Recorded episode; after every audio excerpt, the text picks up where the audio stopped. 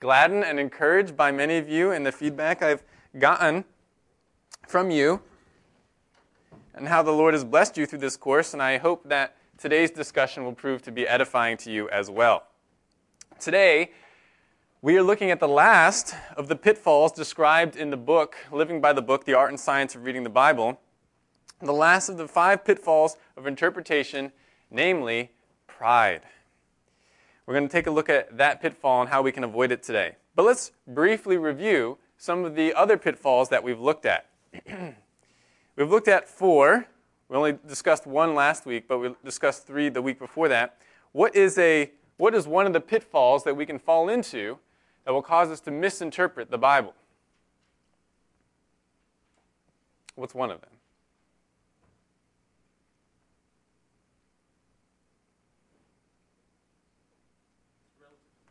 Yes, relativism. Um, Bill, can you define what that was again?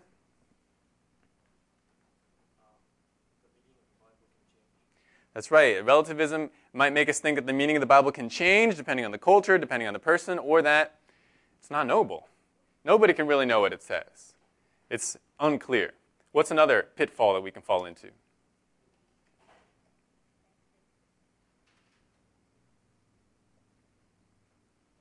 Well, again, maybe I can bring it back to your minds by example. When we say that uh, money is the root of all evil, that is a misinterpretation based on what?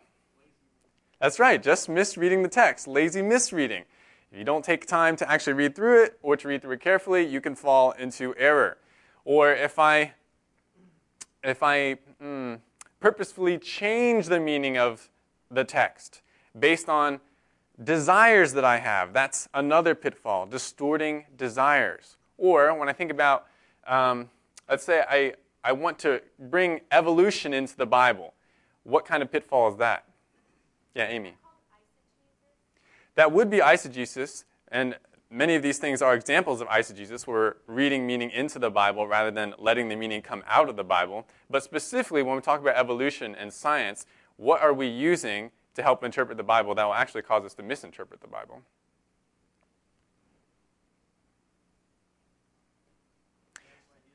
Man's ideas and experiences. This goes beyond science. It also talks about philosophy, marketing, even our own subjective experiences and feelings, when we bring those into how we should understand a, a certain Bible verse, we're going to get off track. And as Bill mentioned, relativism. So these are all dangerous pitfalls, and yet common pitfalls many people and ourselves have fallen into and can fall into, so we want to be aware of them. Now, we've taken time to discuss each one of these, so if you missed any of them, please go back to the church website and uh, listen to the MP3 lesson. But today we're going to talk about the last pitfall, which in many ways is the most dangerous. And it shows up in all these other kinds of pitfalls, and that is the pitfall of pride. Let's pray before we discuss that. Holy Father, I pray that you would bless our discussion today. Help me to be able to explain clearly. Help them be able to understand as they listen and be able to apply what we're talking about so that they would get the joy and the equipping that you meant to come from your scriptures. Pray this in your name. Amen. Okay, so the last pitfall pride. What is this? Well, in this pitfall, we let overconfidence in our ability to understand the Bible to cause us to be lazy in our own study or unwilling to thoughtfully consider alternative interpretations. I'll say that one more time. So, in this pitfall, pitfall of pride, we let overconfidence in our ability to understand the Bible to cause us to be lazy in our own study or to be unwilling to thoughtfully consider alternative interpretations. This can be due to simple naivety, but more often it is just sinful pride. And we can look at the Pharisees as a prime example of this final, final pitfall. They actually have been examples throughout, but they certainly are an example of the pitfall of pride. They refused to accept any of Jesus' teachings or to consider his claim to be Messiah or the Son of God even in the face of obvious scriptural evidence and miraculous evidence. They just would not allow themselves to consider that what Jesus was saying was true. This is probably clearest when Jesus raised Lazarus from the dead. I have that there as a biblical example.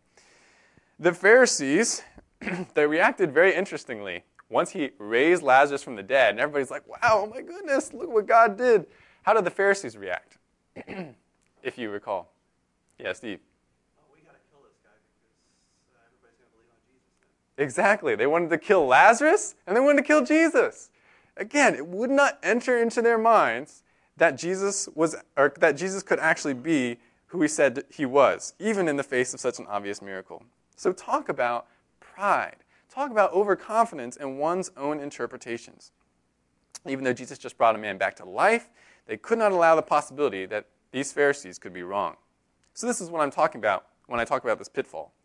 Pride makes our hearts hard and unable to accurately assess scriptural truth.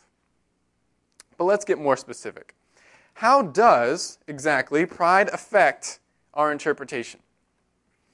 Well, there are three ways that I, that I thought of that I want to bring to your attention. three ways that pride causes us or that affects our interpretation. I'll get to that picture later. First, pride can simply cause us not to study the Bible. we feel like we don't need to. After all, we know the doctrines already. We've learned enough. We've become familiar with most, if not all, the sections of the Bible, and so there's really nothing more to learn. We've arrived spiritually. We've got to that highest plane of biblical knowledge, and therefore we have no further use of the scriptures. or maybe we don't know the Bible that well, but we don't really need to. We've got pastors and other teachers who can tell us what we need to know, or we'll just focus on the basics, the love of God. Um, uh, doing, what, doing those simple things like love your neighbor, etc. We don't need to know the rest. That's good enough. Now, this is either, again, extremely naive overconfidence or it's outright sinful pride. Because it totally ignores the Scripture's own claim that you and I need the Bible every day, no matter how much we've come to know the Bible or God through the Bible. So pride can cause us to think that we don't need to study the Bible. Secondly, it can cause us to be lazy when we do study the Bible. Because we trust in our own interpretation so much, we do not find it useful or necessary to go through the whole process of interpretation. Yes, so I observed the passage, and maybe I looked a little bit at the context, but that should be enough. I don't need to consider what the rest of the Bible has to say on this issue. I don't really need to go back and rediscover the cultural or historical context. I certainly don't need to see how others have interpreted this passage. My mind is adept enough to discover the biblical principles without needing those extraneous steps. While it is true, we don't necessarily need to do all, or we don't have to um, do each one of those things every time we read the Bible. It is outright foolishness to think that you or I can master a text without deep study. that we can know everything that is going on in a certain verse or book or chapter all by our own intelligence and intuition, not actual deep study. This is behind the misguided sentiment that John MacArthur mentioned in the video we watched some weeks back on interpretation, when he talked about those pastors and teachers who say, I consult the Bible only. I don't look at commentaries or any other outside resources for my sermons. I trust in God's Holy Spirit. To be sure, God's Holy Spirit does illuminate the text for us without help from other peoples. I mean, this is one of the things that Martin Luther fought for intensely in the Reformation. He says, I can understand the Bible without a priest telling me.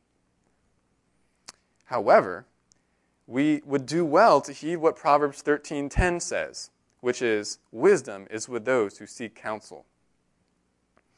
Not only does deeply understanding a biblical text take deep study, but we need to consider the insights and findings of other entrusted interpreters to help us double check our blind spots because we do not have perfect intelligence or knowledge.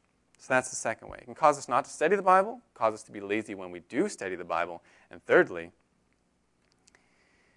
after coming up with our own interpretation, pride can make us unwilling to, th- to thoughtfully consider other interpretations.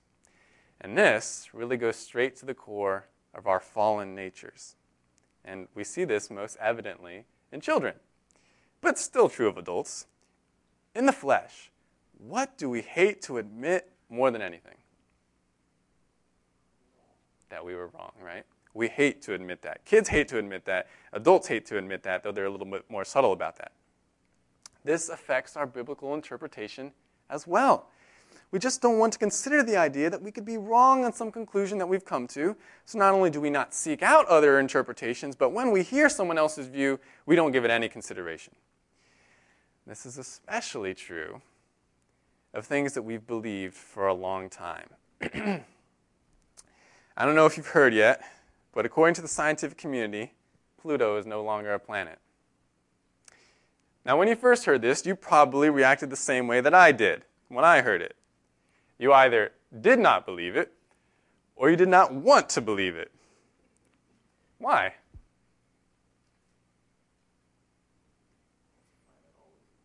That's right. It's always been a planet. Come on. You can't say Pluto's not a planet. I mean, since kindergarten, I knew that Pluto was a planet. I learned a song about the nine planets of the solar system. Pluto has to be a planet. we don't have any evidence, unless you're an astrophysicist or an astronomer, you can, you can raise your hand and tell me differently. But we don't have any evidence to contradict the claim that Pluto is not a planet. After all, we only know that it is a planet because science, scientists told us. But we resist this idea merely because we want to think that something that we learned so long ago, something we always thought was true, we don't want to consider the idea that it would turn out not to be true. Well, the same thing happens with the Bible. We want to cling to something that clearly isn't true because that's the way we've always heard it. That's the way we've always been taught. The thinking goes, though maybe we don't admit this to ourselves, how could I, I who am not prone to deceptions, how could I have believed something that could be so false? No, no, there must be some sort of explanation. For example, it's always been God loves you and has a wonderful plan for your life. That's the message of salvation. That's the way I heard it. That's the way I've spoken it. Don't tell me any of this stuff about needing to proclaim sin, wrath, or repentance. Or, well, of course tattoos are sinful. Hasn't it always been that way? My parents never let me get a tattoo growing up. I'm pretty sure there are some Bible verses that speak against it. So, how could any Christian justify getting a tattoo? Such sentiments, really, are just pride not allowing us to objectively handle the biblical evidence. This, I think, was the point of Jesus' statement to the Pharisees. I have it written up here as a biblical example. In Luke 5:39, Jesus says this to the Pharisees, "No one, after drinking old wine, wishes for new. Why not? No one, after drinking old wine, wishes for new. Jesus actually says why. The old is better, or some translations say the old is good enough. The old is good. So, in that situation, just to bring it back to your mind, the Pharisees were, had just asked Jesus why he and his disciples didn't fast. I mean, after all, everyone else was fasting. Why would you not do what everyone else was doing? This is the way we've always done it for the last uh, number of hundreds of years. But Jesus asserted that the Pharisees needed a new understanding for a new situation. The Messiah was here. You've got new evidence to consider. There's new revelation from me, new evidence to consider my miracles. And so Jesus makes, uh, uh, he says a parallel parable about wine. But then he uses this statement No one who has tasted the old wine wishes for the new. By saying this, he was essentially saying, hold on, let me find my spot again. Okay. People are reluctant to give up notions that they've cherished for a long time, gotten used to it. And we can be the same way. So, we can be unwilling to consider other interpretations, especially when we've believed those things for a long time. We believe certain ideas for a long time. We can also be very stubborn when admitting a different point of view will cost us. We can be stubborn about beliefs that will tangibly cost us if we admit to them. And sometimes we see this with unbelievers. Perhaps you've witnessed to someone and he says something like, Well, if I admit that what you're saying is true, if I admit that Christianity is true and that Jesus is the only way to heaven, that means that my parents who did not believe in Jesus and died are where? They're in hell. They're suffering in hell because they, they rebelled and never repented before God. So they struggle, these unbelievers struggle with the emotional cost of giving up their misinterpretation of their false belief. Or think of those who spent their life savings on billboards announcing the coming of Jesus and the end of the world. To admit, to admit that it was all a waste, a foolish use of their money based on a misinterpretation of the Bible, that would be radically humbling. That would be very hard for them to admit. Indeed, this kind of personal investment in a belief makes pride a particular temptation for teachers, myself included. If people are looking to you, even if you don't have a formal role as teacher, but if people are looking to you as a spiritual instructor or as an authority figure, and someone comes to you and points out an inconsistency in your teaching or some error that, that you believe, the temptation is just to dismiss it. Not because it's invalid, but why? I heard something? Yes, you do want to be right, but what's the cost? If you're a teacher and somebody says, You're actually, this is an error in this area, what would be the cost if you admit that? Yeah, Eric.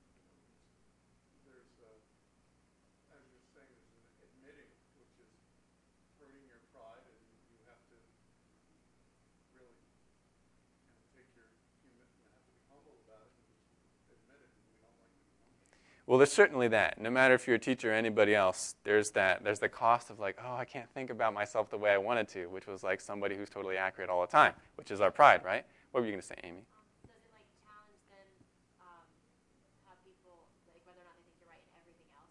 That's the fear, right? You say, if I admit that I was wrong about this, then people are not going to trust me. People are not going to trust the things I say. I mean, they might question everything now. How will I minister? I'll lose my credibility as a teacher if I admit that I was wrong.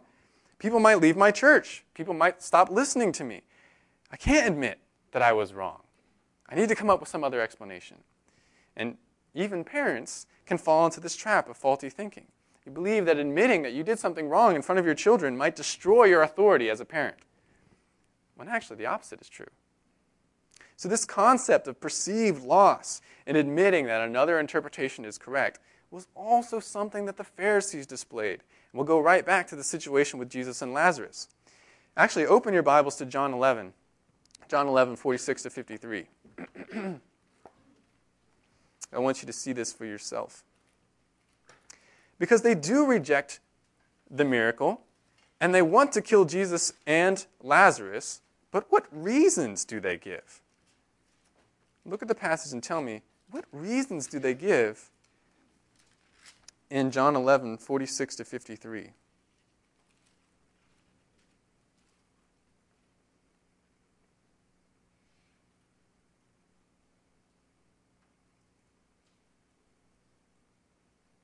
Why? Why must the miracle be rejected and Jesus destroyed? Cheryl.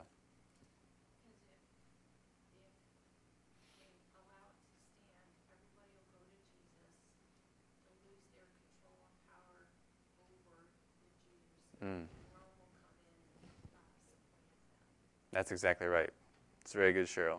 Right there in verses uh, 48 is a good summary. If we let him go on like this, all men will believe in him, and the Romans will come and take away both our place and our nation. So notice, for them, it didn't matter what was true. What mattered was what they lost or what they would lose if they accepted this other interpretation of what happened, that Jesus was actually true and he was God. They only think about what, what would benefit them or hurt them temporarily. If only they, and hopefully we, could see the true benefit that just comes with embracing the truth. so pride can cause us not to study, to be lazy in our study, and after we've studied, to reject any alternative interpretations without even a second thought. Let's pause for a moment. Questions or comments about this so far?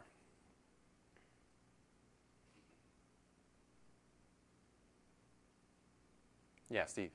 But in this kind of situation, would you say that because they didn't believe that Jesus was the Messiah, that was their reasoning for saying what they did? Had they actually did believe Jesus as Messiah, well, let's, who cares if the Romans come in and take away? It's not going to happen because Jesus is Messiah, and there was this mindset of, well, you know, the times of refreshing would come in. Mm. You know, Jesus would take over, and he'd take over the Romans. Hmm. So it was kind of one more step back was yeah they were comfortable in the position that they were in and they liked their level of authority, but had they really believed who Jesus was, that wouldn't have mattered. Hmm. Yeah, I think so. Yeah, I think you're right to make that make that observation. I think that is got to be a factor in their minds as they're thinking and trying to assess whether Jesus is really who he claims to be. But embracing the truth about Jesus would have made those things irrelevant to them. Or they could have su- um, substituted another misinterpretation, like the disciples did, right? They're like, oh, yeah, uh, let's get our swords ready because Jesus said, get your swords. He's the Messiah. He's going to set up the kingdom. We're ready to fight for you, Jesus. And he's like, no, that's actually not a true interpretation either. so, yeah, they, they could have actually substituted another misinterpretation in there, too. That had gone through Luke 19, because then there it says, you know, they were coming close to Jerusalem, and, and the disciples thought that the kingdom of God was about ready to come. Yeah. Yeah. Yeah. But certainly we see that thinking about themselves was something that the Pharisees were constantly doing. That's good. Other questions or comments? Yeah, Cheryl. I was thinking even personally and, you know, just what it would cost when you have to admit that your view of something was wrong. A lot of times, especially if you've held it a while, um, not just humility, but what you've trusted in and found your confidence and your security in for a long period of time. Mm. So it would be like, obviously for the Pharisees, they trusted in that they knew the law. Mm. And um, if they were wrong, that's really scary Mm. too. N- I mean, obviously they wanted power, but I'm thinking even for ourselves, you know, if we're trusting in what we know and do with regard to some truth, then to admit we were wrong would mean I have to go back a long time and go, all the place I placed my confidence is, you know, sh- shaken. Yeah. But, you know, like, and that's pretty hard. It's easy to want to resist that. But Yeah. I was thinking if, if we extrapolate what was going on with the Pharisees, if they laid down their confidence, they were going to get a better confidence. Yeah. Yeah. I think that's a great point, Cheryl. And that's something we'll talk about in just a moment. That a lot of the, the fear that we have in our pride that causes us not to consider an interpretation is because we only see the loss. We only think of the, the personal hit that we take. But we don't see actually the great benefit that we get by humbling ourselves to that truth. that's a really good observation. Let's keep going. How do we protect ourselves then? If this is what pride can do to our biblical interpretation, how can we protect ourselves? Well, I'm going to give one statement as a summary, and then I'm going to break it down a little bit. How can we protect ourselves from prideful overconfidence? Here's my uh, summary statement by maintaining the humility that keeps us teachable. The way that we protect ourselves from prideful overconfidence is by maintaining the humility that keeps us teachable. Let me break this down into some more specific things. We need to remember three important truths if we're going to be able to stay humble and stay teachable. The first, we need to think rightly about ourselves. We need to remember who we really are. I want to think soberly. And Romans 12:3 is a good verse to emphasize this to us. Turn over to Romans 12:3.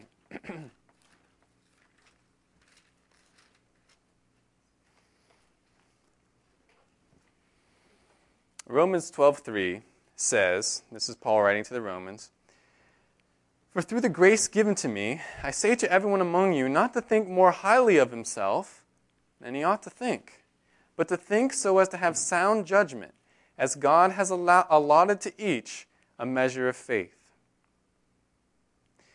So this is a great verse. How ought we to think of ourselves? It doesn't say that we're to think of ourselves extremely lowly. He just says, not more highly than you ought. Don't think of yourself too highly, but not too lowly either. So if you think about this in terms of biblical interpretation, we ought not to think that we are complete dunces who cannot understand anything in the Bible. As we said last week, the Bible encourages us by saying it makes wise the simple. Ah, that's good news. But neither ought we to think that we can perfectly understand everything in the Bible all by ourselves. We've got to think soberly about this.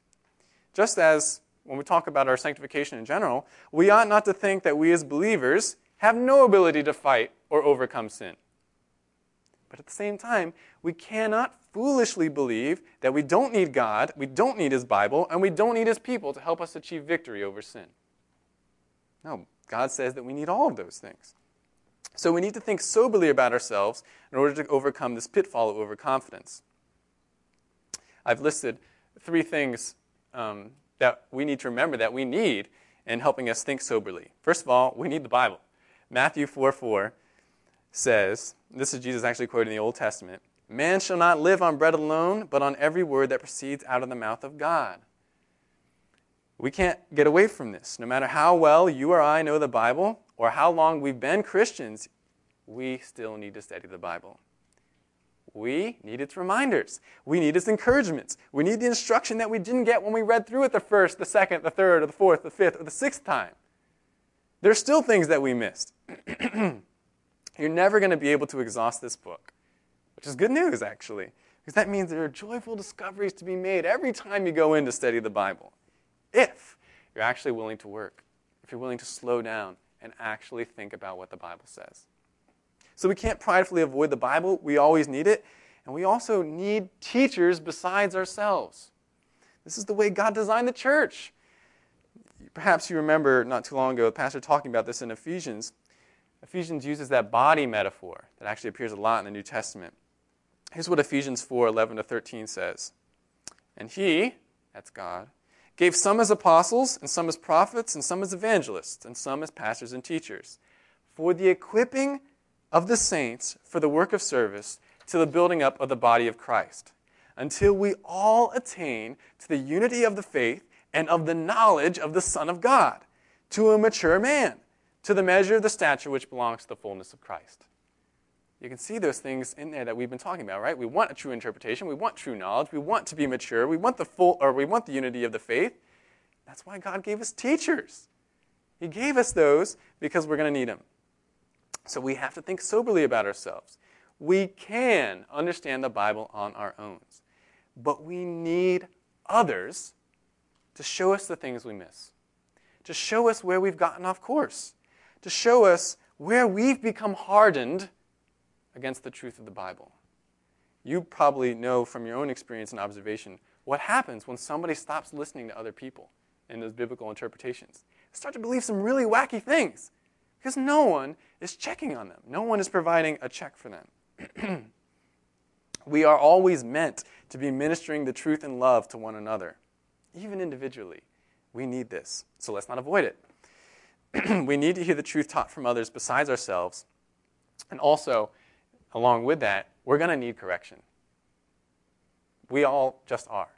If we're going to think soberly about ourselves, we know that we're going to need correction. Hopefully, you've come to realize by now that you were not born right about everything. And neither was I.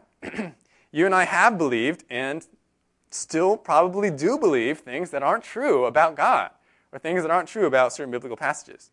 You can probably think of a time when you rejected, for example, the doctrines of grace. You thought that the idea of sovereign election in salvation was evil or crazy. But God has since changed your understanding. And you come to embrace that doctrine as a precious thing, clearly taught by the scriptures. Or perhaps you always thought a certain way about some of the passages that we've talked about, even in this class, like Revelation 3 and Laodicea. But now that you've gotten a closer look at that passage, you think differently. Don't say to yourself, well, yeah, that was then when I was stupid. But now, now I get it. Now I get everything. Uh, by the grace of God, yes, you and I have progressed in our understanding, but how many times in our lives have we said, Now I get it? And then only a few short moments afterwards, we're like, Oh, actually, I didn't get it. I don't get it. We're never going to arrive in full knowledge. We will always need certain parts of our thinking changed and corrected as long as we live on this earth. But you might ask, well, if I'm never going to get there, why even try? Well, let me ask you why care about getting it right? Why care about understanding the Bible if you're never going to understand the whole thing? Why? They are errors are destructive. So can you explain that a little bit more? Why would that why would that motivate us? If we can't figure out all the errors.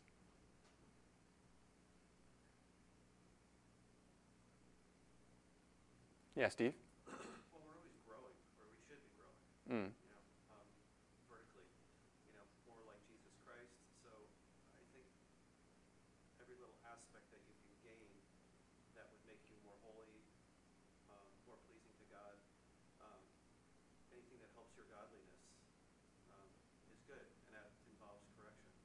Okay, now you say is good. Why is it good? Because you're absolutely right, Steve. pleases God and it makes us more like Jesus. Okay, yes. Um, it, no, well, you're actually saying true things. I just want to put it in some slightly different terms. Bill, were you going to say something? I was going to say that um, professor, uh, master seminary, who said that the difficulty in coming to interpreting the Bible without a pre- preconception does not excuse not trying. Hmm. Okay? Uh, first of all, difficulty is not an excuse for not trying. Hmm. Secondly, when God speaks, there are no errors. And if we are to, going to be like Him, we must strive to be without errors in our Hmm. Yeah. Yeah, no, that's really good. I think you're actually keying on something that is that this is what God wants, right? This reflects Him. What were you going to say, Dwayne? we should, uh, uh, so, so we should, uh, even if we might get something wrong, we say that we don't give up, uh, regarding study, because, uh, um, the word of God says to be diligent, to present yourself approved, because the word of truth does not mean to shame the actor. Yeah. The word of truth. Mm-hmm. Man, Yeah. diligent, study, but we might be able to accurately communicate the word of truth. Yeah. So if that wasn't possible, it would be such a community. Right. Good. Uh, let me pull these things together and just break it down into three ways. And I think you've all expressed part or all of this. First of all, we're commanded to do so, just as, as Dwayne said. Be diligent. Be diligent to understand the word. You got to present yourself approved to God. So if you say, well, what's the point? Well, God says you got to go after it. Secondly, it's part of our being stewards of what God has given us. It's part of our witness. If I say, oh, it doesn't really matter, I'm never going to figure out all these errors, I want to figure out as many as possible so that I can be as faithful as possible. Because I want to be a witness for Christ, and if anything is hampering that, then I'm, um, I'm not able to fulfill the mission as much as I want to. But also, it's for the joy of it. And the more you understand the truth of God's word, the more it actually equips you, and the more it actually makes you happy because you're doing what God designed you to do. You actually get to reflect God, imitate God, receive God, display God. Those are the things that give us joy. So it would be completely illogical to not study the Bible and say, oh, I'm never going to figure it all out. I want to figure out as much as possible. God commands it, it's going to help me be a witness, and it's going to give me more joy. So we strive, just as we do in our regular sanctification. As a believer, I stumble and sin now and then, but why press forward? Paul tells us, Philippians 3 13 to 14, I press on to what lies ahead for the joy of the upward call in Christ Jesus. I Forget what's behind. I press on to what's ahead for the joy of the upward call in Christ Jesus. So expect correction, enjoy correction, give correction in a loving, thoughtful, and humble way because you yourself know your own frailty and your own need for correction. As a punctuation of this point, let me just quote two verses from the Proverbs. I have them listed there Proverbs 9 8, Proverbs 26 2. First one says, Do not reprove a scoffer, or he will hate you. Reprove a wise man, and he will love you. Why will he do that? Because he knows the, the benefit he's getting in the correction. He gets to understand truth better, and therefore God better, which is his joy. Proverbs 26 12. Do you see a man wise in his own eyes? There is more hope for a fool than for him. So we've got to think about ourselves soberly. It is, it is our defense against pride to stay teachable. Staying teachable requires us to recognize our continual need for the word, our continual need for instruction from others, and our continual need for correction. But what else do we need to remember in our battle against pride in biblical interpretation? Well, we need to know how we ought to respond to alternative interpretations. And in a word, we need to respond reasonably. We need to be reasonable when it comes to assessing other interpretations. we should refuse to fall into the trap of postmodernism that says, well, I don't know if any of my convictions about the Bible are actually true. But neither do we let ourselves be, um, believe, in, believe unthinkingly in someone else's interpretation. So when pastor said it, I believe everything that he says. Instead, we stand with conviction on what makes sense based on a thoughtful study of the Bible. And you adjust that understanding, we adjust that understanding if and only if an alternative explanation makes more sense with the biblical evidence. This is our only hope for unity, right? The interpretations we cling to and uphold have to be reasonable, based on arguments from the Bible. If I cannot appeal to you based on evidence of the scriptures of a certain interpretation, or if you cannot appeal to me, then we will only have prideful factions in the church. There's no way we can come to a common understanding of truth. We must, then, be willing to let go of faulty beliefs when the biblical evidence shows us that we ought to do so.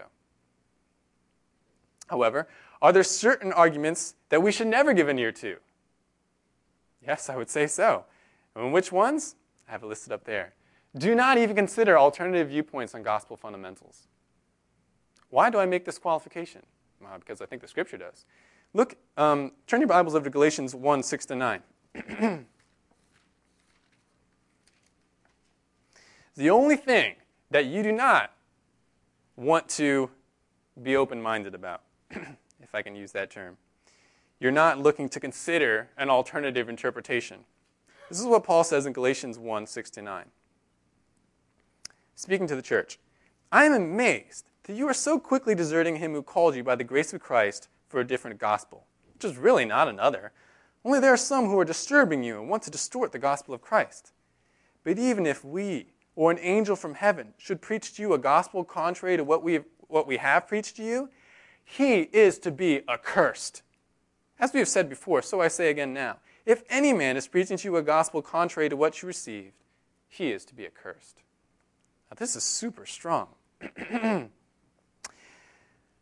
Paul didn't even want the Galatians to consider or to listen to, much less consider, another gospel.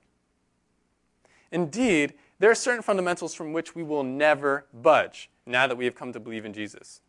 If proclaimers come to us denying the resurrection, denying the virgin birth, denying Jesus' deity, denying salvation by faith through grace, denying or twisting anything that is fundamental to the gospel, we should not say, hmm, let me consider that. Maybe I do need to work for my salvation. No! We reject that immediately. Such false gospel teachers are accursed in Paul's mind, anathema, damned eternally because of their heinous rejection of truth. He doesn't want us listening to that. We don't want to be deceived by that or end up supporting that. So he says, do not be open minded to that. Other than that, though, we want to heed the exhortation given in James. Turn over to James chapter 1, verses 19 to 21, where we want to carefully think about other interpretations according to the scriptures. James. James 1 19 to 21. Here's what he says This you know, my beloved brethren, but everyone must be quick to hear, slow to speak, and slow to anger. For the anger of man does not achieve the righteousness of God. Therefore, putting aside all filthiness and all that remains of wickedness, in humility receive the word implanted, which is able to save your souls. it's interesting that we often quote verse 19, it's very memorable, as principles for acting well with other people. Be quick to listen, slow to speak, and slow to become angry. But notice the therefore in this group of verses. What does therefore mean? That's right. So when you say therefore, what are, essentially are you saying, Amy? That's right. Based on what I just said, here's something else. The following statement is indeed, as you said, contingent on what I just said.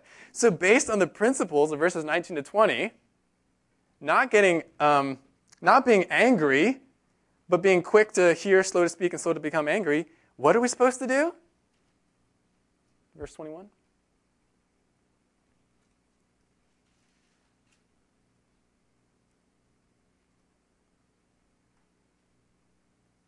What are we supposed to do?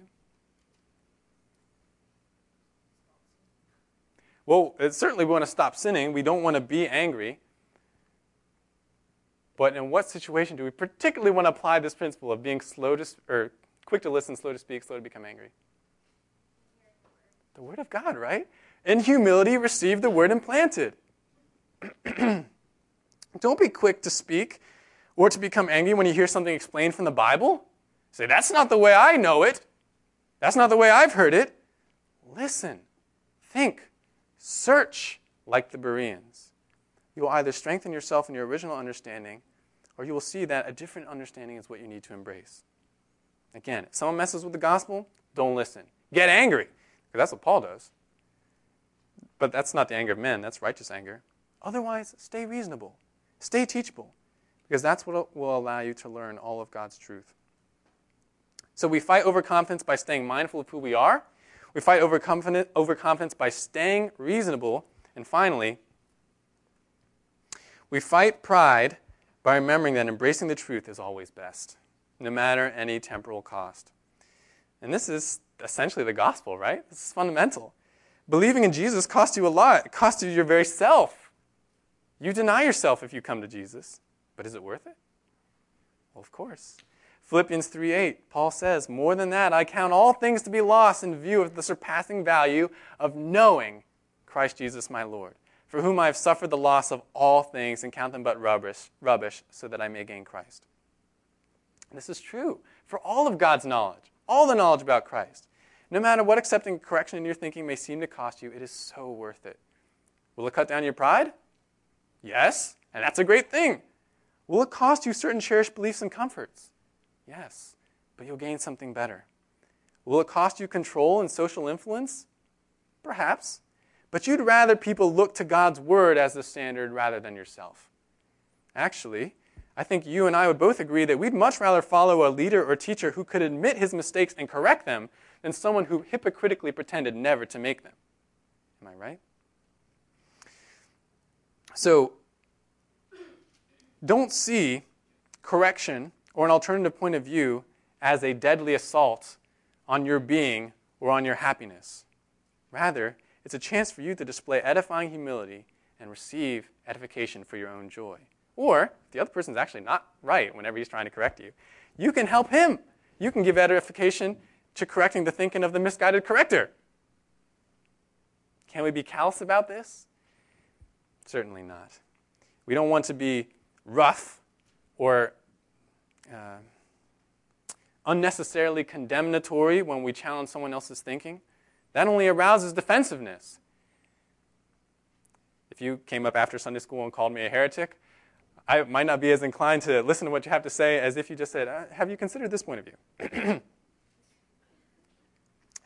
but really, we all want the same thing, right? The joy that comes from the truth. And we need help from one another in this quest. so, in summary, defend yourselves against pride in your biblical interpretation by remembering who you are. You are someone who can understand God's truth, but you're also someone who's never totally self sufficient.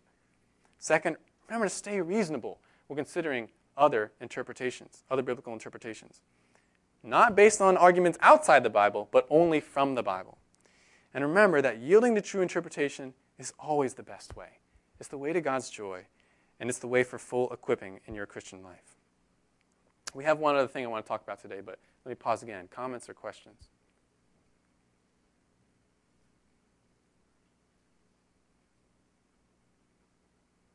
All right.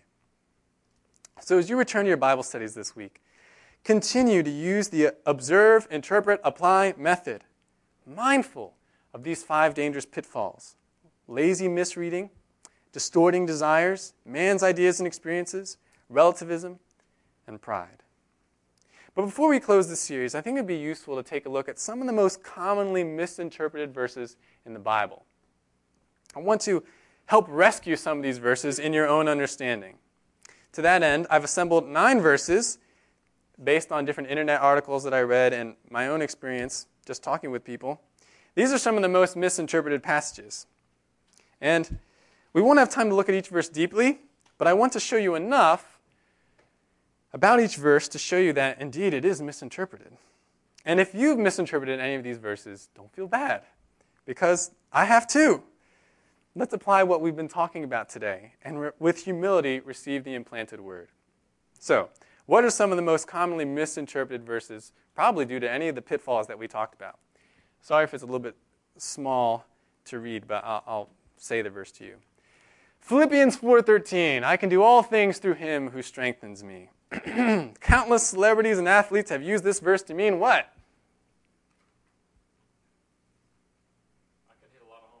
That's right. I can accomplish any feat. Any feat is possible with God as my help.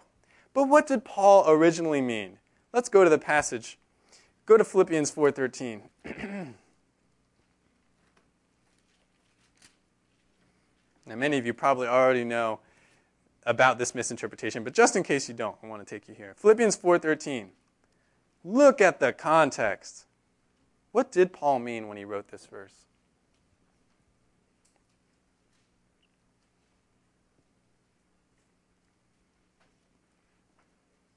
It's not about hitting home runs. What is it about?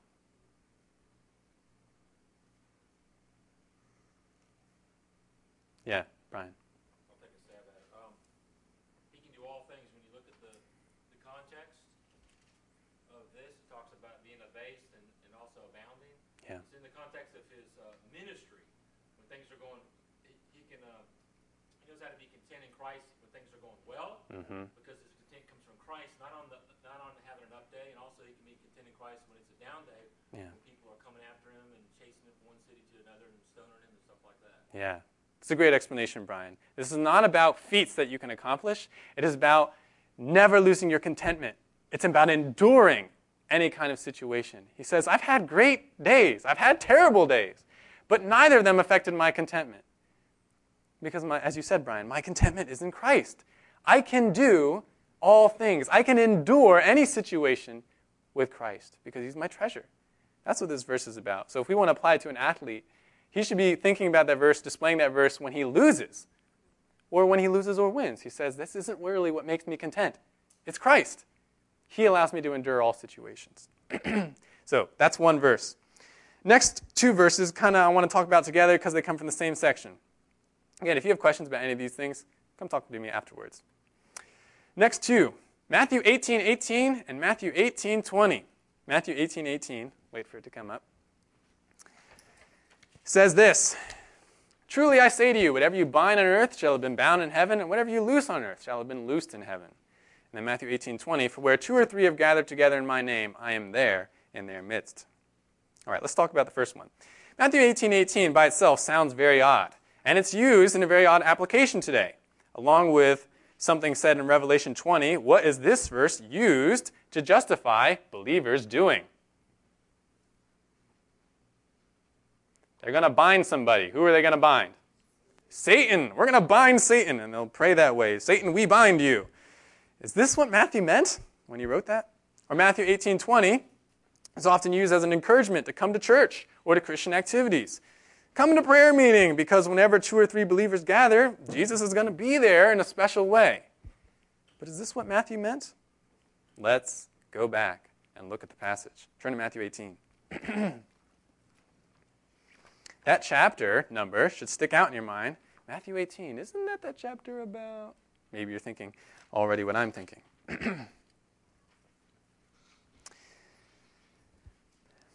Take a look briefly at the passage. If these interpretations that I mentioned would be valid, we should expect the context to be talking about Satan, demons, prayer, or something like that. But what is the context here in this chapter? Mainly church discipline. What were you going to say, Amy? Church discipline. In fact, we could broaden it just a little bit to say this chapter is all about dealing with sin. In the very beginning, he says, Don't cause other people to stumble. Don't cause my little ones to stumble. And then in the middle, we say, When someone sins against you, this is what you do. This is how you confront them. And then later, it says, This is how you forgive somebody who's repented about the sin he's done to you. The context is all about sin. And verses 15 to 17 are particularly important. And these are the ones that come right before the verses that I mentioned. And this essentially describes the process of church discipline. Let me just read this with you briefly. Verse 17. Uh, actually, 15. If your brother sins, if your brother sins, go and show him his fault in private. If he listens to you, you've won your brother. But if he does not listen to you, take one or two more with you, so that by the mouth of two or three witnesses every fact may be confirmed. But if he does not listen to you, take one, or I'm sorry, just read that. If he refuses to listen to them, tell it to the church. And if he refuses to listen even to the church, let him be to you as a Gentile and a tax collector. Truly I say to you, whatever you bind on earth shall have been bound in heaven, and whatever you loose on earth shall have been loosed in heaven. Again I say to you that if two of you agree on earth about anything that they may ask, it will be done for them by my Father who is in heaven. For where two or three have gathered together in my name, I am there in their midst. So, this should, if you haven't seen this before, this should really be churning the, the gears in your mind. in context. What is the binding that verse 18 is talking about?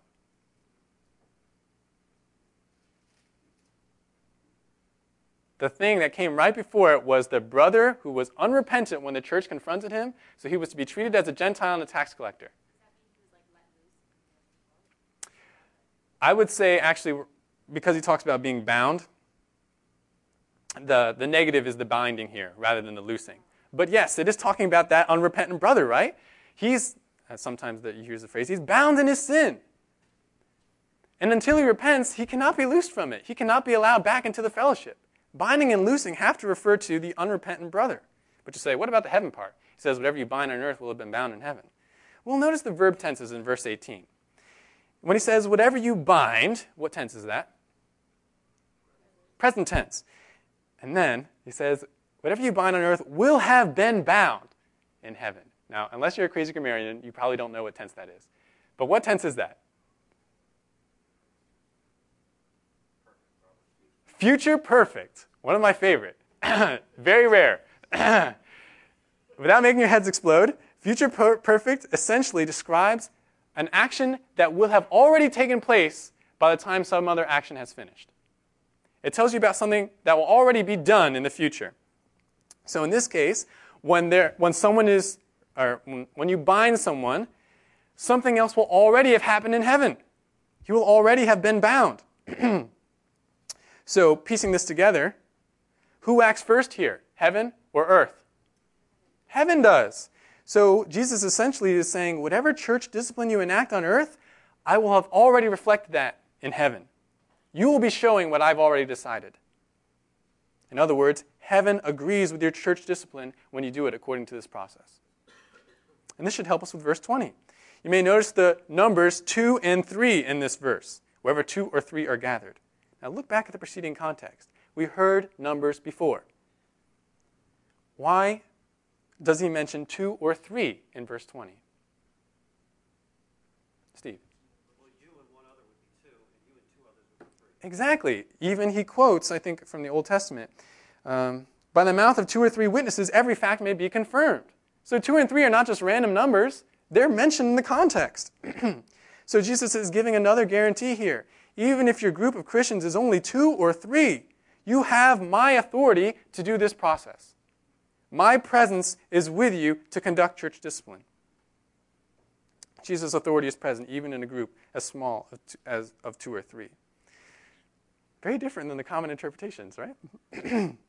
again, we need to be thoughtful, contextual on how we understand Bible verses, especially those Bible verses that are quoted a lot. Yeah. Mm. So this is not a frivolous error. Mm. When we talk about John Calvin, we speak with reference, Yeah. but he makes error.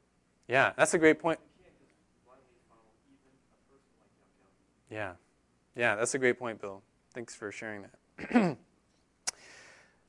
um, we're almost out of time, but let me see if I can briefly mention a few more to you. this next slide, I have three different verses, but they all say similar things. Second Chronicles 7.14, And my people who are called by my name humble themselves and pray and seek my face and turn from their wicked ways, then I will hear from heaven, forgive their sin, and will heal their land. Jeremiah 29:11 For I know the plans that I have for you declares the Lord plans for welfare not for calamity to give you a future and a hope.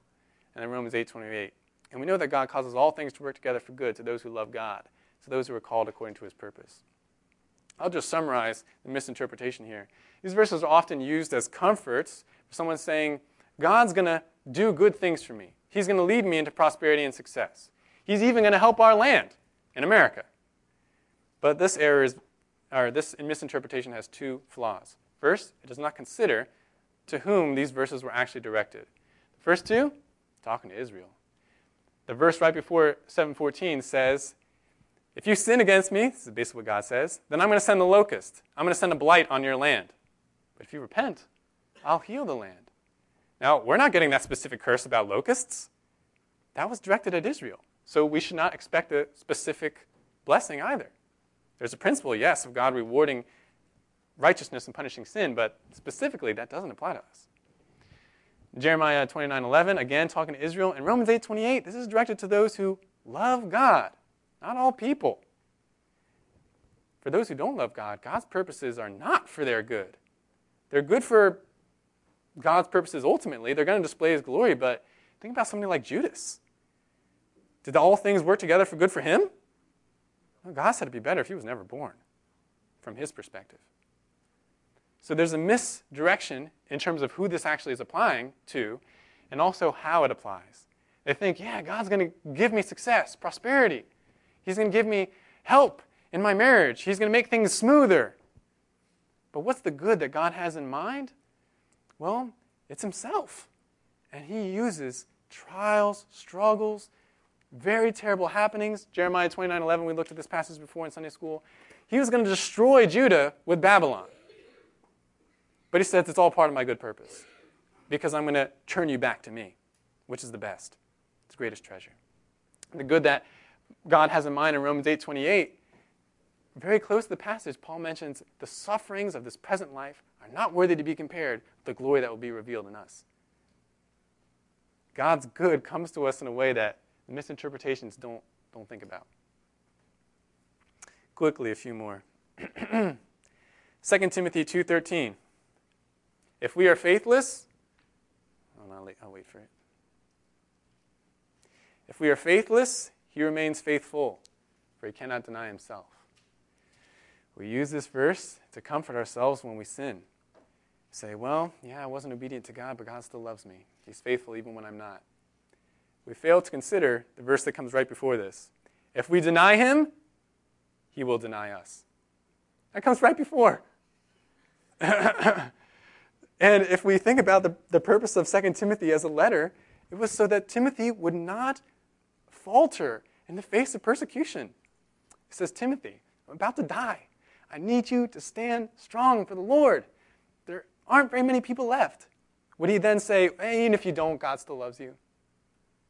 No, he says, endure. Endure for God's name. If you don't, if you continually don't stand up for him, you don't love him. He's going to be faithful to himself, even if you're not. He's going to glorify himself, even if it is in your judgment.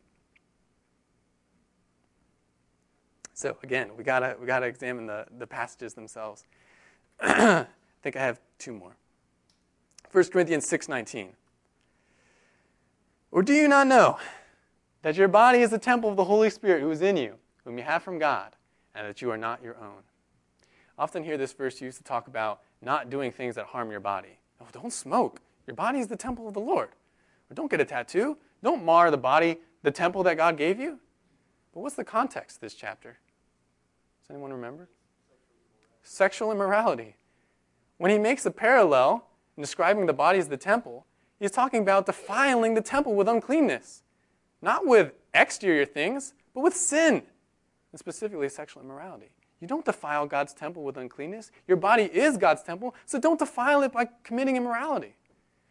Does that mean you should do things that harm your body? No. But you got to look at different verses for that you got to think about the verse that comes early in the chapter all things are lawful, but not all things edify. All things are lawful, but I will not be mastered by anything. I'm not going to do something that debilitates me, that limits my ability to serve the Lord, or that causes me to be addicted to something that controls me. But if I eat a Big Mac every now and then, I'm not, I'm not violating the temple of God, even with its cholesterol, triglycerides, and all those other things. One more. Luke 6:37.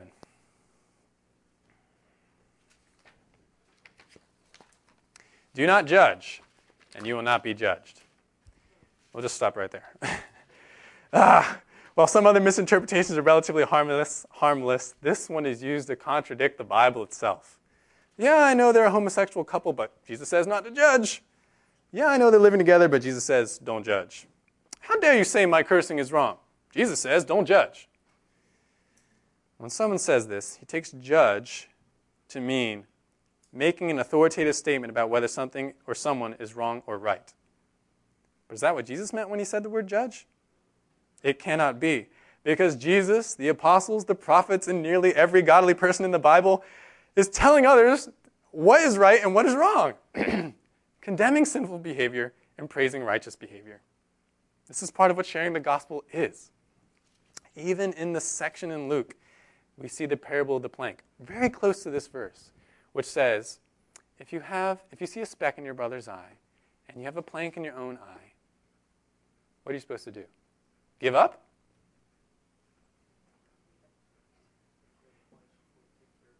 Exactly. Remove the plank, but don't stop there. Remove the plank and then go remove the speck. Don't say, eh, not my, not my place. I can't judge. No, if you think about the metaphor, having something stuck in your eye, like a, a piece of sawdust or wood, is painful, just it's uncomfortable, and it could cause an infection. I'm not just going to leave that there if I see it. I need to make sure that my own, my own eyes are able to see first. I've got to repent before I call you to repent. But I am supposed to discern that. I am supposed to actually talk to you about that. So, what does Jesus mean by judge? I think verse 36, which comes right before, is helpful. It simply says, Be merciful as your heavenly Father is merciful. Do what he does. Does he forgive sin? You forgive sin. Does he act kindly? You act kindly. Does he confront sin and judge sin? And you should too. But personally, you forgive the trespasses that are against you. You don't condemn people forever when they sin against you. You're merciful to them. But you do point out their sin. There are, of course, many other misinterpreted passages, but this is all the time we had to go through today. Hopefully, you see once again the theme of this series. You need to study the Bible. You need to study the Bible thoughtfully. And why? So you can be accurate, so you can be equipped, so you can be joyful in the Lord. Let's pray. Lord God, thank you for this. Thank you for the truths of your word. Lord, help us to be uh, constantly helping one another in our understanding of the Bible, staying humble, but also speaking humbly to one another, receiving correction, Lord, in a gracious way, and giving correction in a gracious way. Lord, keep us from these pitfalls and be with us the rest of this service. Thank you for your word. Pray this in your name. Amen.